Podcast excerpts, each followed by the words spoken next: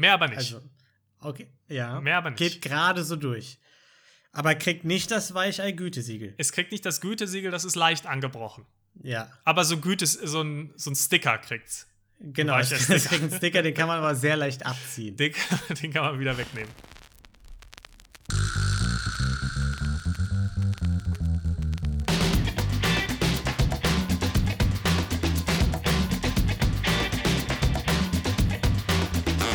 Hallo und herzlich willkommen zu Verbrechen für Weicheier, unserem True Crime Podcast ohne Mord. Mein Name ist Lino und ich sitze hier nicht alleine, nein, ich sitze hier natürlich wie immer mit meinem lieben Freund Niklas. Hallo, Ich habe die Folge vergessen, weißt du es auswendig? Folge 16? 17? Ja, eine von beiden. 17, ich weiß es euch nicht. aus. Super. Irgendwas wird sein. Ja, wie geht's dir, Niklas? Schon mal überfallen heute? Ich habe äh, noch niemanden überfallen, aber Okay. ich habe mich so ein bisschen überfallen gefühlt von der Folge am Anfang. Ich war nicht so richtig in Stimmung vorzubereiten und je mehr ich dann vorbereitet habe, desto mehr Bock habe ich bekommen. Kann ich gar Jetzt nicht ich verstehen. richtig, Recherche ist meine Leidenschaft. immer. Ja. Jetzt bin ich auf jeden Fall richtig heiß drauf, dir vom Fall zu erzählen, ehrlich gesagt. Ja, nice. Wie immer, einer hat einen Fall vorbereitet, in dem Fall Niklas, stellt ihn mir vor. Es ist ein True Crime Podcast ohne Mord. Wir wollen es natürlich trotzdem nicht verherrlichen, ne? aber ja, auf jeden Fall nichts Brutales. Und bevor wir einsteigen, noch ein, zwei Kleinigkeiten, die zu klären sind.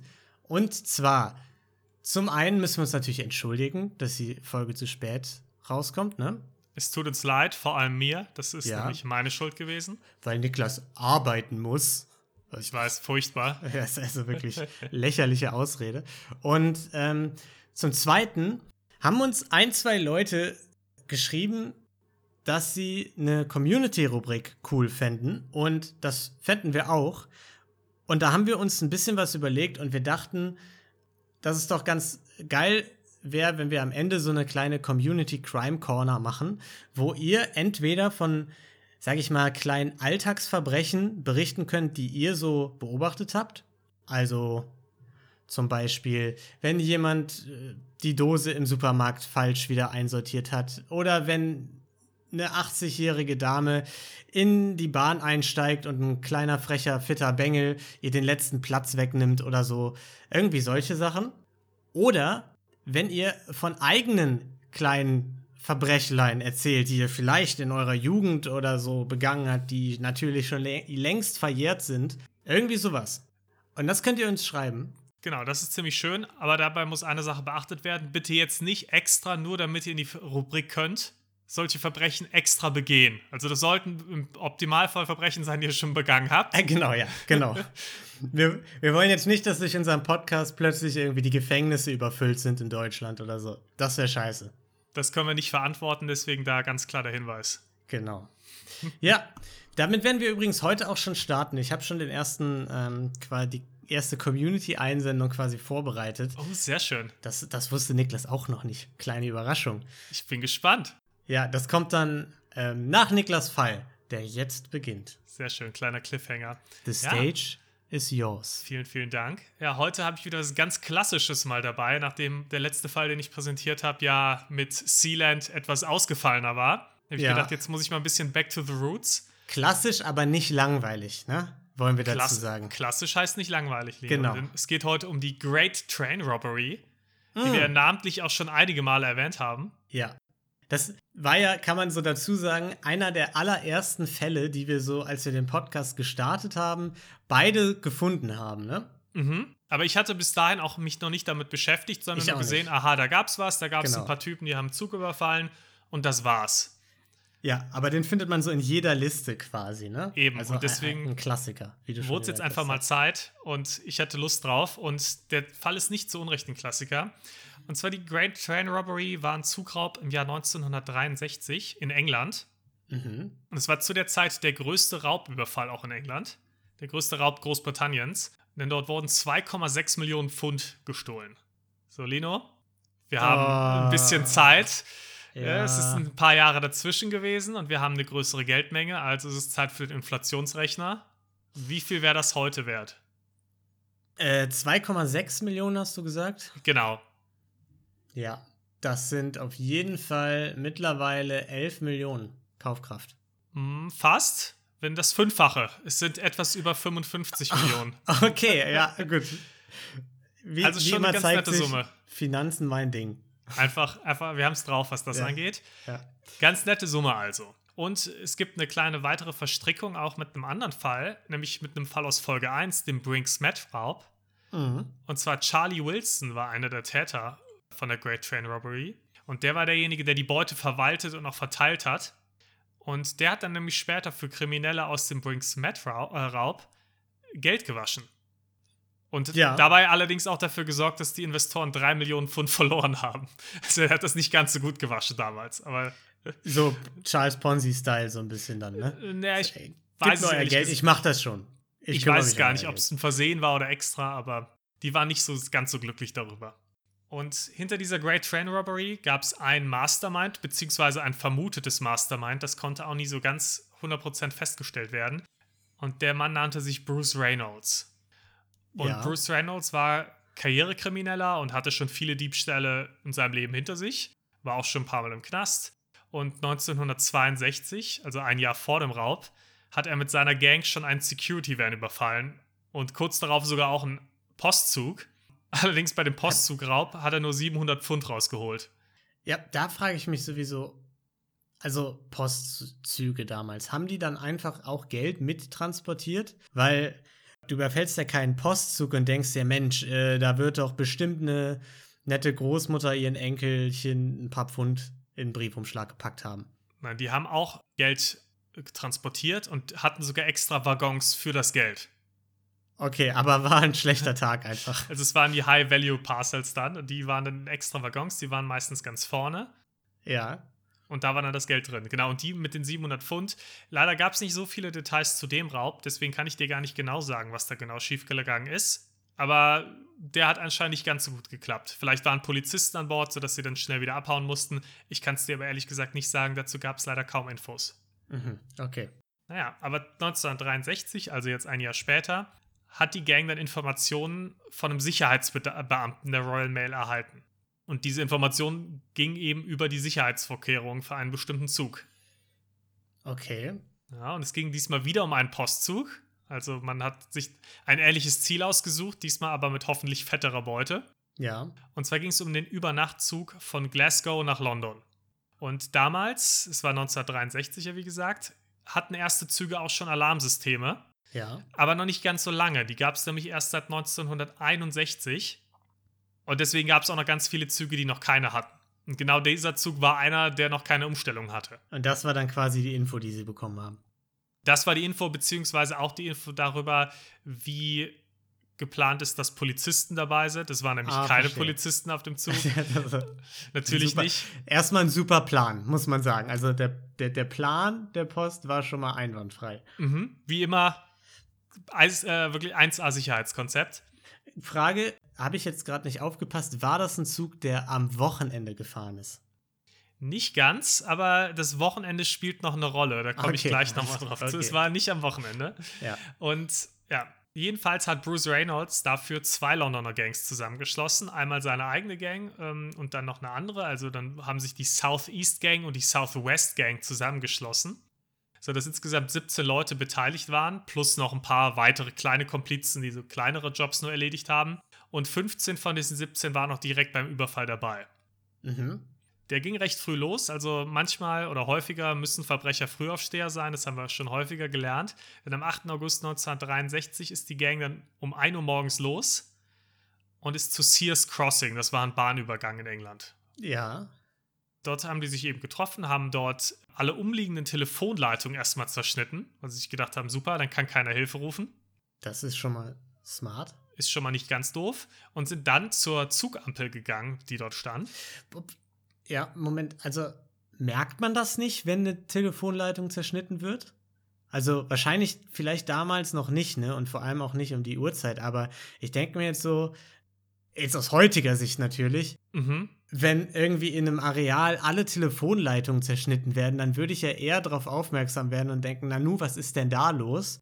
Als dann einfach nichts passieren. Na gut, in einem Areal, also halt da an den Bahnübergängen, ne? Also an dem Bahnübergang waren halt Telefone für die Bahnbelegschaft, mit denen sie telefonieren konnten und die wurden Ah, durchgeschnitten. Und das war jetzt Verstehe. nicht irgendwo direkt bei einer Stadt, das war eine Ah, relativ okay. ländliche Gegend. Ja, ich dachte, Und es war da mitten in der Nacht und in, in den 60ern. Von daher Ja. ist das wahrscheinlich eher nicht wirklich aufgefallen zu der Zeit. Ja, ich gehe auch davon aus. Da gab es ja wahrscheinlich noch diese Umsteckleitung. Keine Ahnung. Das weiß ich gar nicht, ehrlich gesagt. Könnte So sein. tief habe ich mich da nicht eingelesen in die Telefontechnik. Habe ich einfach gesagt.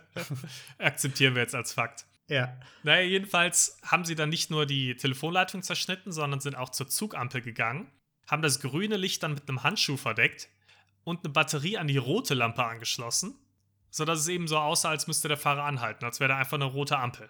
Okay. Und der Zug traf dann etwas später auch ein, um 3.03 Uhr, und es hat natürlich angehalten, aufgrund der roten Ampel. Vorbildlich. So, so muss es sein. Der zweite Lokführer war dann etwas irritiert. Hat sich gedacht, naja gut, eigentlich halten wir hier nicht. Ich steig mal aus und ruf mal beim Signalgeber an, weil der kann uns ja bestimmt sagen, was los ist. Irgendwie wird ja ein kleiner Fehler passiert sein, vielleicht das Signal einfach kaputt. Ja. Ist also ausgestiegen, zum Telefon gegangen, hat gemerkt, naja, damit kann ich nicht ganz telefonieren und hat auch gesehen, dass, das dass die Kabel zerschnitten waren und wurde in dem Moment allerdings auch von den Räubern überwältigt. Ja. Währenddessen ist einer der Räuber in den Zug eingestiegen, war maskiert. Und jetzt muss ich hier eine kleine, hier wird das Weicheisiegel leicht gebrochen Warnung Och, aussprechen. Niklas. Schlug dann den Zugführer mit einem Knüppel nieder. Nein. Mehr aber nicht. Also, okay. Ja. Mehr aber nicht. Geht gerade so durch. Aber kriegt nicht das Weichei-Gütesiegel. es kriegt nicht das Gütesiegel, das ist leicht angebrochen. Ja. Aber so Güte, so ein, so ein Sticker kriegt's. Genau. Es kriegt einen Sticker, den kann man aber sehr leicht abziehen. Den, den kann man wieder wegnehmen. Ja. Ja, in der Zwischenzeit haben die anderen Räuber dann die Waggons entkoppelt. Bis auf die ersten beiden, weil, haben wir ja gerade gelernt, da war dann eben das Geld drin. Ja, haben dann gedacht, da hauen sie sich eine schöne Menge raus. Allerdings dachten sie auch, sie kriegen da eine kleinere, in Anführungszeichen, Menge von nur ein paar hunderttausend Pfund. Aber es war gerade ein Wochenende. Plus, das ist ja das Thema in, den, äh, in äh, England, was wir leider nicht hier haben in Deutschland dass wenn du einen Feiertag am Wochenende hast, wird der am Montag nachgeholt.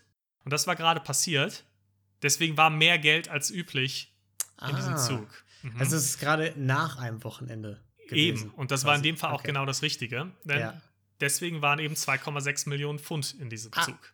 ja, okay. Finde ich schon mal, ist ein glücklicher Zufall oder wahrscheinlich auch ein bisschen geplant. Aber ich sag mal, jetzt so aus Perspektive der Post. Wenn ich doch weiß, okay, da war ein Feiertag, der wird nachgeholt am Wochenende. Also wir haben eine extra große Menge Geld, die wir transportieren müssen. Und dann einfach zu sagen, ja, aber Polizisten, Polizistinnen, die brauchen wir nicht. Also das ist ja wirklich maximal dämlich. Das ist richtig, aber wenn der Zug ein gutes Alarmsystem hat, dann ist es nicht ganz so dämlich. Ich- aber hatte ja. der Zug halt nicht. Ja, ja, genau, das war ich. So, wir nehmen und passt auf, wir haben heute eine enorm große Menge Geld. Wir nehmen den schlechtesten Zug, den wir finden können und bemannen ihn nicht wirklich. Perfekt eigentlich, oder? Ja, super clever. Also es waren schon Leute da, aber das waren halt alles Postbeamte und keine Polizisten. Ja. Ja, und das Ding war aber, der Zug war ja eben jetzt angehalten, stand ja jetzt da. Und an der Haltestelle ging es aber etwas steil bergab an beiden Seiten. Also es war jetzt keine gerade Fläche und äh, es ging so ein bisschen abschüssig runter. Da hatten sie auch den, den zweiten Lokführer ja runtergeworfen, nachdem sie ihn überwältigt hatten. Und deswegen konnten sie da ihre Beute auch nicht entladen. Einer der Räuber konnte allerdings Züge fahren, beziehungsweise eventuell auch zwei, weil die Quellen waren hier ein bisschen seltsam. Und zwar stand in den einen Quellen, dass ein, einer von denen Profi-Zugräuber quasi war und das schon mehrfach gemacht hatte und deswegen Okay, einfach schon ja. wusste, wie man Züge fährt und das irgendwo mal gelernt hatte. In anderen Quellen stand, dass in den Monaten vor dem Raub einer der Täter sich mit verschiedenen Bahnmitarbeitern angefreundet hat. Und die haben ihm dann erlaubt, mit dem Lokführer dann mal mitzufahren und dann auch Züge selbst zu steuern, mal auf kurzen Strecken. Einfach weil er sich als Bahnenthusiast ausgegeben hat und gesagt hat, ich finde das alles so toll, dass sie ihn haben mitfahren lassen. Mir, mir gefällt der Bahnenthusiast besser. Es gibt auch Quellen, die sagen, beides stimmt und das waren einfach zwei verschiedene Personen. Ich finde aber auch, das klingt so bescheuert mit diesem Bahnenthusiasten und ich finde so eine schöne Geschichte irgendwie. Deswegen, Ja. für mich ist das auch auf jeden Fall Fakt. Ja, finde ich auch. Ja. Es gab aber trotzdem Probleme, denn egal, ja, welche Geschichte oder welche Variante jetzt stimmt, die Züge, die normalerweise von der Person oder von den Personen gefahren wurden, war ein bisschen leichter zu steuern als der. Denn das war Ja, schon ein ziemlich großer Zug, der ja auch international gefahren ist. Normalerweise haben die ja modernere Züge. Wir müssen uns ja daran erinnern, die haben ja den schlechtesten Zug genommen, den sie finden konnten. Ja, der war zumindest groß und dann doch ein bisschen komplex.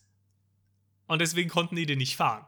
Ja, dann haben sie sich gedacht, was machen wir jetzt? Gut, müssen wir den halb bewusstlosen Lokführer wieder aufwecken, den wir gerade niedergeknüppelt haben, und den halt zwingen, uns zu fahren. Das hat dann auch ganz gut funktioniert eigentlich. Der hat die dann eine halbe weitergefahren, zu, äh, halbe Meile weitergefahren zur Bridego Bridge. Und die in den hinteren Zug, äh, Zugteilen, die Mitarbeiter von der Post, haben das erstmal gar nicht mitbekommen. Das ist denen erst später aufgefallen, dass der Zugvorderteil weggefahren ist. Die standen halt erstmal rum. In den vorderen beiden, die wurden dann einfach eingeschüchtert von der Gang. Es waren ja dann doch ein paar Leute mit 15 Mann, die haben die, ja, Zug mit, äh, die Postmitarbeiter eingeschüchtert und die haben dann auch nichts getan und sich nicht groß gewehrt. Aber also, die haben das nicht gemerkt im hinteren Abteil, das, kau das kaube ich niemandem ab. Weil, also, wenn ein Zug stehen bleibt, außerplanmäßig, dann guckt man doch als Postbeamter aus dem Fenster mal raus und, und schaut, was da ist. Du kannst mir doch nicht erzählen, dass die die komplette Aktion mit Anrufen und Niederknüppeln, rauswerfen, wieder aufwecken, Zug abkoppeln nicht mitbekommen. Ich habe mich auch Bock. gefragt, wahrscheinlich hatten sie keinen Bock, sind ja auch Beamte. Ja, also ich meine, ich hätte auch keinen Bock gehabt, mich da jetzt mit den Leuten, wenn da irgendwie 15 Leute rumstehen, prügel ich mich ja nicht mit denen. Ja, also später ist auch einer von den Leuten dann aus einem der hinteren Zugteile auf einen anderen Zug gesprungen, der dann vorbeigefahren ist und hat von dort aus dann es geschafft, den Alarm auszulösen. Das war dann aber erst deutlich später, das war dann über anderthalb Stunden später und hat deswegen dann nicht mehr so viel gebracht. Aber ja, ich hatte auch ein bisschen Zweifel daran. Wahrscheinlich hatten die einfach keinen Bock. Vielleicht waren die Ja. aber auch einfach sehr, sehr tüchtig am Arbeiten, Lino, und haben deswegen alles um sich herum vergessen. Ja, weiß ich nicht. Das ist nicht so, äh, das ist nicht so der rote Faden, der sich durch unsere Fälle zieht. Dass die Leute Wahrscheinlich eher richtig Bock nicht. zur Arbeit hatten. Eher nicht. Naja, auf jeden Fall, die vorne mussten eben mitkommen und sind dann eben an dieser Budego Beach angehalten. Keine Polizisten waren ja, wie gesagt, auch nicht da, also ging das alles relativ problemlos und die Räuber haben dann einfach das Geld entladen. Es waren insgesamt so 120 Säcke, die insgesamt zweieinhalb Tonnen gewogen haben und haben die alle in den Truck gepackt.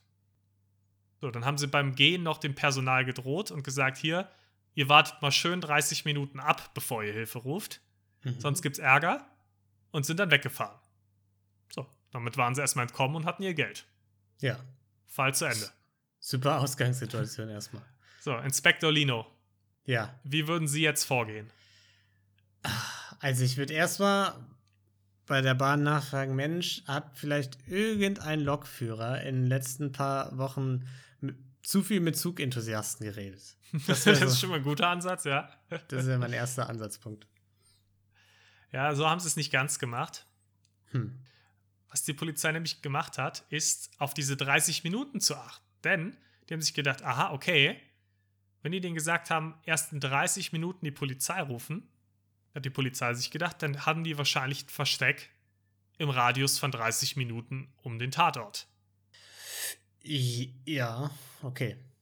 Sie scheinen ja. recht gehabt zu haben, aber ich, ich finde das nicht sonderlich logisch. Man kann auch sagen, in 30 Minuten sind wir weit genug weggefahren, als dass man den Radius noch gut eingrenzen könnte. Ich hatte genau die gleiche Reaktion wie du, als ich es gelesen habe. Und ich habe mir auch gedacht, dass du genau das sagen wirst, wenn ich dir das erzähle. Aber es stimmte. Die hatten sich halt wirklich in einem 30-Minuten-Radius eine Farm gesucht Okay. und sich gedacht, da bleiben sie halt mal ein paar Wochen und chillen da ein bisschen und warten einfach mal ab, bis da Gras über die Sache gewachsen ist und dann passt das schon alles. Das ist ein brillanter Plan, ja. Haben sie sich zumindest gedacht. Aber äh, es gab eben Probleme. Und zwar hat die Polizei das gecheckt mit diesen 30 Mhm. Minuten. Dann haben die Räuber auch im Radio gehört, dass die Polizei im 30-Minuten-Radius fa- äh, nach ihnen fahndet. Sind dann Ja. natürlich schon nervös geworden. Und dann sind plötzlich auch Flieger in der Gegend geflogen, die deutlich hörbar waren, von der Royal Air Force. Und die haben sich gedacht, oh scheiße, die, fahr die fahnden jetzt schon mit Fliegern nach uns. Die Air Force, die macht nicht so schnell Wochenende. Eben. In Wirklichkeit waren das einfach ganz normale Flugübungen und hatten überhaupt nichts mit dem Raub zu tun. Ah, auch gut, auch gut. Aber das wussten die Diebe halt nicht. Ja. Und die haben sich gedacht, oh Gott, das ist ja wirklich jetzt hoch, äh, also wirklich höchstes Fahndungslevel, wenn die hier mit Flugzeugen über uns fliegen. das finde ich auch gut. ja, und dann, was haben sie dann gemacht? Dann sind sie dann doch früher als geplant abgehauen, nämlich schon nach ein paar Tagen. Dann haben sie sich gedacht, wir müssen jetzt irgendwo anders hin. Das Ding war aber, Okay. einem Nachbarn von dieser Farm kam das Ganze etwas komisch vor. Der hat sich gedacht, naja, Moment mal, da sind dann eine Truppe Leute rein und jetzt nach ein paar Tagen wieder alle raus. Da war doch jetzt gerade dieser Überfall, das ist doch irgendwie alles merkwürdig. Ich rufe mal die Polizei an. Hat das auch gemacht. Die Polizei hat sich natürlich gefreut. Es war auch wieder das Flying Squad, das kennen wir ja auch schon aus unseren englischen Ja. Fällen. Und ist dann zur Farm mal gefahren und hat sich das mal alles angeschaut. Was haben sie dort gefunden? Den Klassiker eigentlich, den wir schon ganz oft hatten, nämlich benutzte Gegenstände. Sowas wie noch Essensreste, Schlafsäcke, ein Monopoly-Brett. Das Ja. Monopoly-Brett, ganz wichtig nämlich auch, das haben die Täter auch benutzt, um mit echtem Geld Monopoly zu spielen. Also Stil hatten sie. Also ich muss sagen, zu, vor dem Überfall schon zu planen, passt auf Leute, wir haben einen Haufen Kohle, irgendwas müssen wir damit machen, was gibt's cooleres, als mit echt Geld Monopoly zu spielen. Das ist schon verdammt cool, das ist die Vorausplanung. Ja. Und andererseits habe ich mir auch gedacht, wie cool muss es damals gewesen sein, äh, Journalist zu sein? Das ist ja wirklich ein gefundenes Fressen für eine Schlagzeile. Wenn die Bankräuber, äh, nicht die Bankräuber, die Zugräuber mit echtem Geld Monopoly spielen in ihrem Hideout. das ist schon nicht schlecht. Besser geht's doch eigentlich gar nicht. Ja. Aber ja, okay. Aber konnten sie jetzt, wirst du mir jetzt wahrscheinlich sagen, ne? Aber irgendwas müssen sie ja, ich weiß nicht, wie fortgeschritten waren Fingerabdrücke. Wahrscheinlich nur, wenn die irgendwo schon. Also, da hast du ja wahrscheinlich nicht so große Karteien an Fingerabdrücken gehabt, auf die du zugreifen konntest, oder? Das nicht. Aber wir hatten ja alles, oder nicht alles, aber einige von den Verbrechern, die schon mal im Knast saßen vorher. Und es gab auch nicht nur Monopoly und Essensreste, sondern es gab auch Papierwickel quasi, die du um Banknoten gewickelt hast und Postsäcke und sowas. Also schon recht Mhm. eindeutige Beweise. Ja. Und ja, mit den Fingerabdrücken konnte man dann schon einiges anfangen.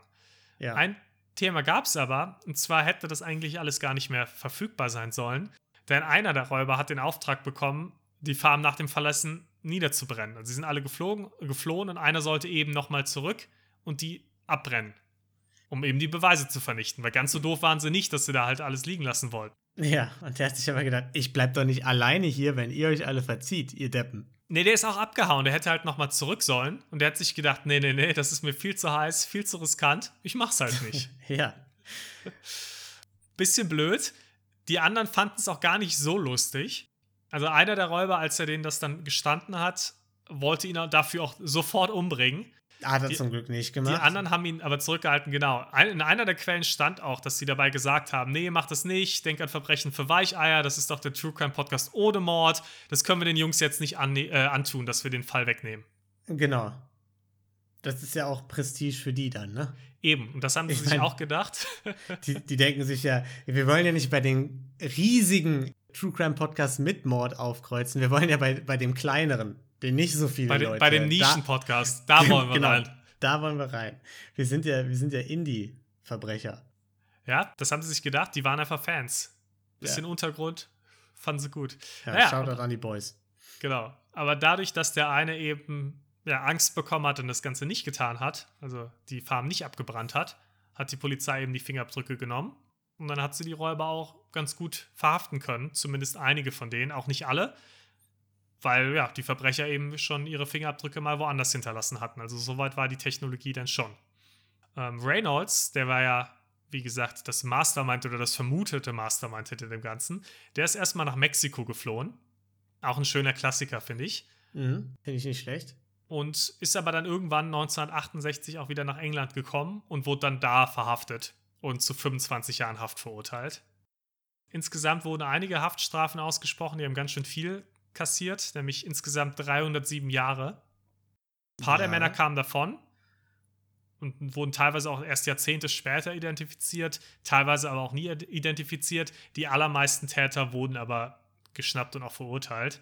Heißt aber doch dann, dass die sich nicht gegenseitig komplett verraten haben, oder? Sondern dass die Leute nur durch Fingerabdrücke und sonstige Sachen gefunden wurden. Genau, es gab dazu noch einen Insider, der im Nachhinein aber nie identifiziert wurde, der geredet hat. Das Okay. war aber keiner von der Gang oder zumindest nicht bei der eigentlichen Tat beteiligt. Der saß nämlich schon im Gefängnis, Ah, okay. schon vorher, und hat sich davon eine Strafminderung versprochen.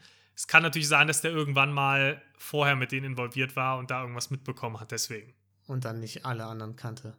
Er kannte dann nicht die von der Southwest Gang oder so. Irgendwie so. Ja. Aber genau. Und äh, Charlie Wilson, über den haben wir eben auch schon mal gesprochen, hat sich schnappen lassen, aber hat sich gedacht, hier bleibe ich doch nicht im Gefängnis, gefällt mir gar nicht so gut und ist 1964 aus dem Gefängnis ausgebrochen, in dem, Oh. drei, in dem drei Komplizen nämlich einfach ins Gefängnis eingebrochen sind und ihn dann innerhalb von weniger als drei Minuten wieder rausgeholt haben. Okay. Das fand ich auch ist ziemlich das, spannend. Ist das eine separate Folge? Das könnten wir, ich habe mir extra, das habe ich bewusst nicht, ich habe mir da bewusst keine weiteren Details zu angeguckt, weil ich mir gedacht habe, vielleicht könnte man sich das nochmal angucken. Ja. Allerdings, wenn es weniger als drei Minuten gedauert hat, müssen wir mal schauen. Weiß Aber- ich nicht. Es könnte ja so ein Prison Break-Ding sein. Ne? Da haben die auch erstmal eine ganze Staffelplanung äh, irgendwie gemacht, bevor der dann ausgebrochen ist. Das ist richtig. Also schauen wir mal, vielleicht ist das nochmal eine Sonderfolge. Ja. Und er ist dann, wie könnte das anders sein, auch nach Mexiko geflohen, nachdem er vorher in Paris schon mal sich zum Schönheitschirurgen begeben hat und ein bisschen das Gesicht hat verändern lassen. Ist er Mhm. dann nach Mexiko, wo er zwei der anderen Täter auch traf. Den einen, den wir eben schon erwähnt haben, den Reynolds. Ich das war muss- dann ein schönes Klassentreffen. Ich, ich muss sagen, sorry, dass ich jetzt so dazwischen geplappert habe. Ich habe, fällt mir jetzt gerade wieder auf, gar keine Ahnung, was so der Stand der Dinge in den 60ern war. So, jetzt, wo Wie du das du das? gesagt hast, so, Schönheitschirurgie, da hat sich das Gesicht komplett verändert. Da, da dachte ich so, hä, in den 60ern? Da Nein. die, also, Also nicht komplett verändern lassen, sondern ich schätze mal Kleinigkeiten wie vielleicht Nase und irgendwie wo sie an der Stirn vielleicht angepasst oder so, sodass du halt nicht auf den ersten Blick identifizierbar warst, schätze ich mal. ja, finde ich trotzdem beeindruckend für die 60er. Ich meine, nicht 60ern schlecht. sind sie zum Mond geflogen. Angeblich, ne? Aber, äh, Ich, ich, ich erinnere dich dran, Lino, wir sind kein Verschwörungstheoretiker-Podcast. okay. Ja. Nee, aber gute Leistung.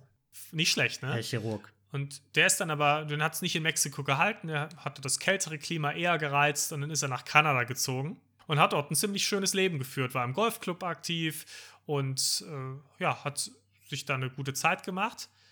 Allerdings hat er irgendwann mal, und er hat auch noch natürlich unter falschem Namen gelebt, hat dann irgendwann seinen Schwager mal eingeladen dorthin. Und Scotland Mm. Yard hatte die ganze Geschichte aber noch nicht vergessen und konnte ihn dann finden. Das war auch erst 1968, also auch nicht so viel später. Und als die dann gesehen haben, der Schwager fliegt plötzlich nach Kanada, sind da die Alarmglocken angegangen und ja, sie haben ihn verhaftet. Das konnten die einfach. Den in Kanada dann verhaften. Naja, Kanada und England hatten zu der Zeit gute Beziehungen. Ja. Ich schätze mal, dass ihn Scotland Yard selbst nicht verhaftet hat, sondern die kanadische Polizei und dann Und ausgehändigt dann hat. übergeben, ja. Genau. Oder Scotland Yard eine Sondergenehmigung hatte, um ihn da eben selbst zu verhaften. Eins von beidem. Irgendwas wird es gewesen sein. Genau, aber er war auch nicht der Einzige, der ausgebrochen ist aus dem Gefängnis. Ein anderer wurde nämlich auch befreit aus dem Gefängnis. Und da haben es die Mittäter ein bisschen anders gemacht und die sind mit einem Möbelwagen direkt neben die Gefängnismauern gefahren und haben dann einfach eine Leiter rübergeworfen. Und zeitgleich haben zwei andere Gefangene die Wärter abgelenkt.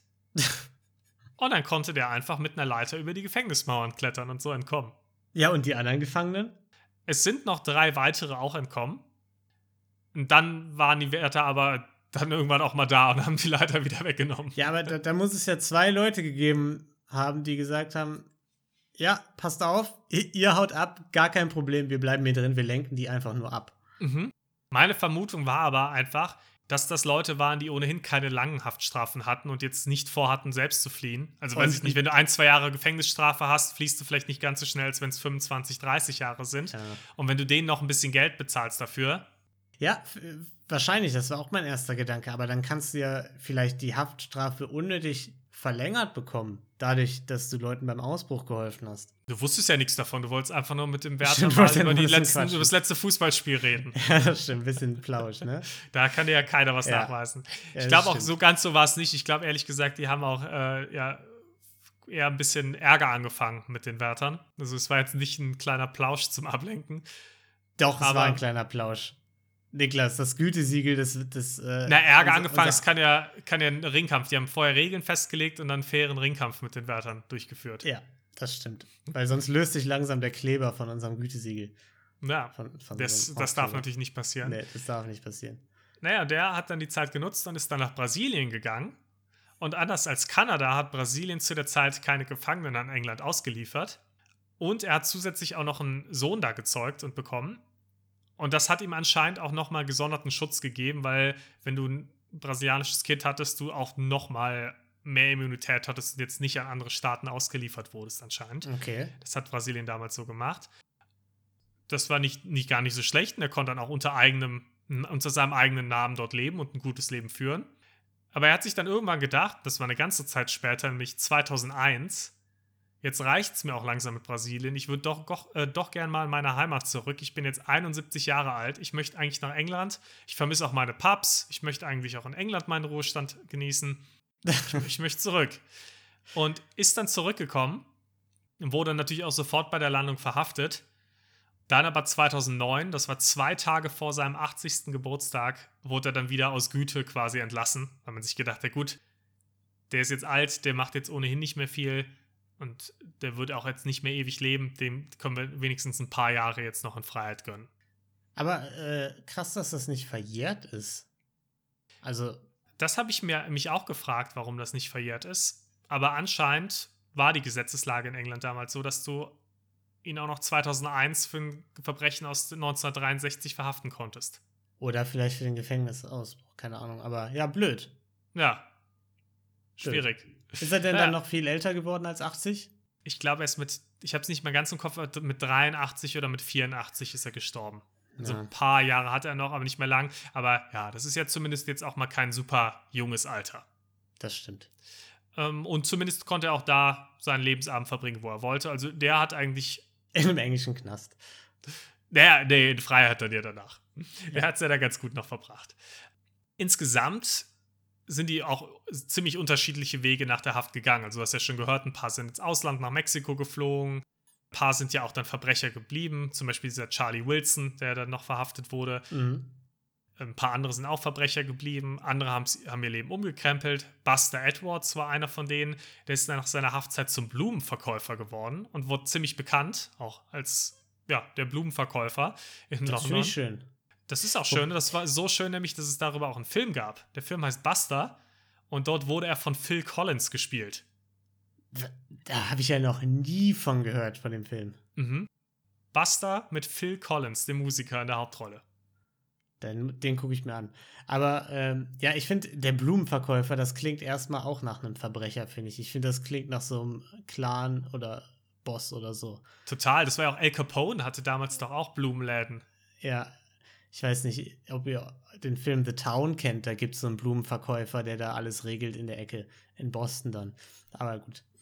Den kenne ich nicht, da bist du, da bist du tiefer ja. drin als ich. Ja. Aber insgesamt gab es auch einige Filme, Dokumentationen, sogar auch eine Serie über den Raub. Also das wurde schon ziemlich oft verwurstet, weil es eben ein spannendes Thema war und dann doch ja irgendwie eine ganz coole Geschichte. Und von dem Geld übrigens, 2,6 Millionen Pfund, du erinnerst dich, mhm. wurden insgesamt weniger als 400.000 Pfund jemals nur wiedergefunden. Der Rest okay. ist verschollen geblieben. Ja gut, man muss doch sagen, so ein Golfclub ist auch teuer, ne? Da in Kanada. Das ist nicht günstig. Dann lässt man sich das Gesicht nochmal ummodellieren. Ja. Das ist alles nicht günstig. Oh, das habe ich auch gerade vergessen zu erwähnen. Der andere Täter, der eben nach Brasilien gegangen ist, der war vorher auch nochmal in Paris, auch beim Schönheitschirurgen. auch beim gleichen, hat er gesagt. Ich weiß nicht, ob es der gleiche war, aber es war auf jeden Fall auch einer. Also die hatten sich schon ein paar Gedanken gemacht. Ja, und ich würde auch überhaupt empfehlen, sich das Ganze nochmal so durchzulesen. Das war jetzt die Kurzversion. Ich habe auch echt einige Details nochmal rausgelassen. Da gab es noch ganz schön viel. Man kann sich da echt gut einlesen und vor allem auch die Biografien von den einzelnen Leuten nochmal anschauen. Die hatten auf jeden Fall keine langweiligen Leben, die Jungs. Ja, also ich werde mir auf jeden Fall den Blumenverkäufer angucken. Sehr gut. Ich bin Finde gespannt. Ich eine schöne Geschichte. Basta. Sehr ja. gut, ja, das war's mit dem Fall auch für heute schon. Ja, dann würde ich sagen, können wir eigentlich direkt zur Community Corner kommen, oder? Ich bin zur gespannt. Community ich bin Crime Corner. Ähm, sollen wir da, haben wir da jetzt eine Übergangsmusik oder so? Bisher nicht. Ich würde das jetzt einfach mal an deiner Verantwortung sehen, wenn ich ganz ehrlich bin. Community Crime Corner. Community Crime. Herzlich willkommen bei der Community Crime Corner mit uns und äh, dem ersten Fall, der eingesendet wurde. Ähm, aus Gründen, sage ich jetzt mal, ist eine anonyme Person, keine Ahnung, wer das ist. Ähm, ist so Ende 70er, Anfang 80er in der Nähe von Köln äh, in seinen Teenagerjahren gewesen. Okay. ich habe absolut gar keine Ahnung, wer sein wer, könnte. wer könnte das sein? Ich weiß es nicht. Ja, auf jeden Fall ist er in der Nähe von Köln groß geworden und großer Musikfan gewesen. Er ne? hatte eine eigene Band, war da Bassist, also der coolste in der Truppe, ne, das weiß man. Und, das ähm, ist allgemein bekannt. Bassisten allgemein sind immer bekannt. die coolsten in der Band. Ja, äh, großer Musikfan und vielleicht werden die Kölner, Kölnerinnen unter euch das noch kennen. Es gab damals, ich weiß nicht, ob es den jetzt in der Form immer noch gibt, einen großen Saturn am Hansaring, wo im Untergeschoss super viele Platten waren. Also ich weiß nicht, ob du den noch kennst, Niklas. Saturn am Hansering? Ich meine schon. Ja, der ist da direkt an der Haltestelle quasi, wo man mit der äh, S11 immer Also gefahren ist. wenn, wenn ich das jetzt nicht verwechsel, dann ja. Ja, und äh, damals war da eben, also als wir Jugendliche waren, waren da CDs und so. Und äh, früher aber eben Platten. So, Platten aus aller Welt. Und die waren natürlich nicht günstig, ne? Mhm. Und da hat unser Schelm sich doch gedacht, ah, ich hätte die aber doch so gerne. Ich bin doch so ein Musikfan. Ich hätte doch jetzt gern die neuesten Platten. Und dann ist er da hingegangen, hat da rumgestöbert und so und hat dann irgendwann eine Grabbelkiste entdeckt. Mit so Ramschplatten. Irgendwelche unbekannten ollen Bands, Mhm. Ich habe eine Ahnung, was für Sachen. eine Richtung es geht. die keiner haben wollte. Ja, und dann hat er es so gemacht, dass er ähm, diese Plattencover mit den Aufklebern genommen hat und da eben dann die neueste, weiß ich nicht, was gab's in den 80ern? Elvis, Robbie Williams, Elvis irgendwie sowas, der, ne? der Ja. neueste Schrei in den 80ern. Ja. Elvis. äh, nee, irgendwas, auf Die jeden neue Fall. man- Mozart-Platte. Genau. hat hat er genommen und hat die dann in diese Ramsch-Cover eben reingetan und hat einfach die Platten getauscht. Und ähm, statt dann eben, weiß ich nicht, 15, 20 Mark, 30 Mark, keine Ahnung, wie teuer die waren, äh, zu bezahlen, hat er dann eben irgendwie 4 Mark bezahlt oder 5 Mark oder so. Und hatte dann am Ende eine gigantische, große, wundervolle Plattensammlung bei sich im Zimmer. Nur halt mit Kackcovern. Da waren dann die neuesten Platten drin, aber halt nur so Ramsch-Bands. Also wenn, ist nicht gut zum Angeben. Also wenn du willst, dass du so Leute einlädst, die vorbeikommen und dann sagst, ey, jetzt guckt euch mal meine Plattensammlung an, dann ist es nicht so gut, glaube ich. Das ist schwierig dann. Ja, Ja. aber sehr cool. Ja. Finde ich einen schönen ersten Fall erstmal. ja. Auch kein, Re kein Diebstahl, das wäre noch mal ein bisschen einfacher. Äh, nee, sondern er wirklich ein ausgeklügeltes Ja. Verbrechenssystem. Finde ich gut. Auf jeden Fall. Ja, Und da, war- war wahrscheinlich auch keine Kamera. Und der Sicherheitsbeamten, das war wahrscheinlich am Wochenende, wo er dann da hingegangen ist, da gab es auch keine Sicherheitsbeamten. ja, er ist immer sonntags äh, hingegangen in Saturn. Samstag ist auch Wochenende, Lina. Ja. Ja. Nee, aber ähm, ja, so.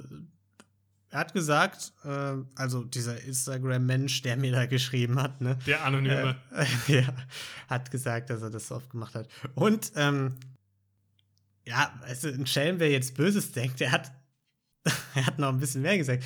Und zwar, wer könnte denn, also in den 70ern, 80ern, ne? ja. Was für Kölner Persönlichkeiten haben wir denn da bis jetzt kennengelernt?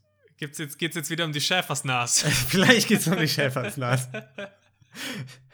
äh, diese Instagram-Person hat mir nämlich geschrieben, dass eventuell, vielleicht er da auch mal die Schäfersnas gesehen hat, die eventuell auch genau das Gleiche gemacht hat wie er. Die Schäfersnas. Ja, Aber die Schäfersnas hatte doch Kohle. ja das frage ich mich auch. Aber es war auch ein Verbrecher, ne? Das wissen wir. Aber das wäre doch das, Le- wenn ich ein Verbrecher wäre und Kohle hätte, dann würde ich doch gerade vermeiden, wegen sowas dann dran zu kommen. Er hat auch gesagt, eventuell vielleicht, ne? Also wahrscheinlich besteht da keine Connection. Okay, okay. Ja. Aber finde ich sehr schön. Und ich finde, die Schäfersnas hat auch einen festen Platz in unserem Podcast verdient. Ja, ich bin mir nicht, ich, ich bin mir noch nicht ganz sicher, wie fest wir diesen Zuhälter bei uns im Podcast haben sollten. Und das Ja, jetzt so unser. Maskottchen wird. Ja, gut, vielleicht ist der gar nicht so lustig gewesen, wie es jetzt klingt, auch vom Namen her. Ja, ist vielleicht schwierig. Aber solange wir uns die Fälle von dem nie im Detail angucken, ja, stimmt. passiert Solange ja nichts. da Wenn wissen wir es nicht wissen, dann können wir es ja auch, sind wir es ja auch nicht schuld eigentlich. Schrödingers Verbrecher. genau. Schrödingers Nas. Ja, genau. Das war unsere erste Ausgabe der Community Corner. Wir würden uns sehr freuen, wenn ihr da vielleicht auch mal Sachen einsendet. Wir können ja dann auch irgendwie, ich weiß nicht, wir können uns ja noch Sachen überlegen, wie wir die bewerten oder so. Das finde ich auch nicht schlecht. Ja, da müssen wir uns mal ein paar Gedanken Wie- machen. Aber dafür brauchen wir eben euch, dass ihr uns ein paar schöne Fälle einsendet. Genau. So, weiß ich nicht, wie ausgefallen die sind oder so. Ob die das Gütesiegel Das bekommen. Gütesiegel, ganz, ganz wichtig. Hab das jetzt gerade. Gütesiegel ist schon drauf, ne? Das kriegt das Gütesiegel erst allererster Kategorie. Moralische Verwerflichkeit vielleicht. Die ist da, Die, Wobei ja, die, die ist aber- meistens, da muss man schon mal dazu sagen. aber die ist auch nicht ne? ganz so schlimm da, weil jetzt zumindest die, also große Geschäfte und große Musiker um ihr Geld gebracht wurden und nicht die kleinen Leute, nicht der Kiosk in Köln Ja. um die Ecke. Und man muss dazu sagen, es wurde, es ging ja Geld über die Ladentheke, ne? Auch das. Es war kein Auch das. Diebstahl, es war Betrug. genau, das ist schon mal viel besser. Und vielleicht sogar haben die vom Saturn dann gesagt, oh Mensch, jetzt sind die ganzen Platten weg von dieser kleinen äh, Garagenband um die Ecke. Und vielleicht hat man damit sogar die lokalen Musiker noch unterstützt und Musikerinnen. Du hast recht, dann wurde Weil da nämlich dann- nachbestellt. Genau, dann wurde nachbestellt. Dann kam das nicht mehr in die Grabbelkiste. Dann wurde das komplett, dann wurde ein riesiges Plakat vorne an diesen Saturn gehängt. Und so Ja. Ist Elvis zu seiner Karriere gekommen. genau, das ist, genau, das ist, wie Elvis und Robbie Williams berühmt wurden. ja. Ja, sehr schön. Das war die Community Corner. Community Corner. Und, Community ähm, Corner. Ja, sehr gut. Ja, und damit war es das auch für diese Woche. Wir hoffen, es hat euch gefallen. Wir danken euch wie immer fürs Zuhören. Und wir hoffen, dass ihr auch in der kommenden Woche dabei seid. Sendet uns gern eure Geschichten ein, wie gesagt, am besten per Instagram.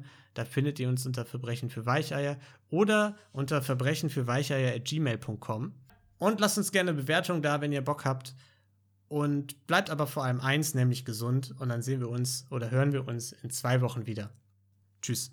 Ciao.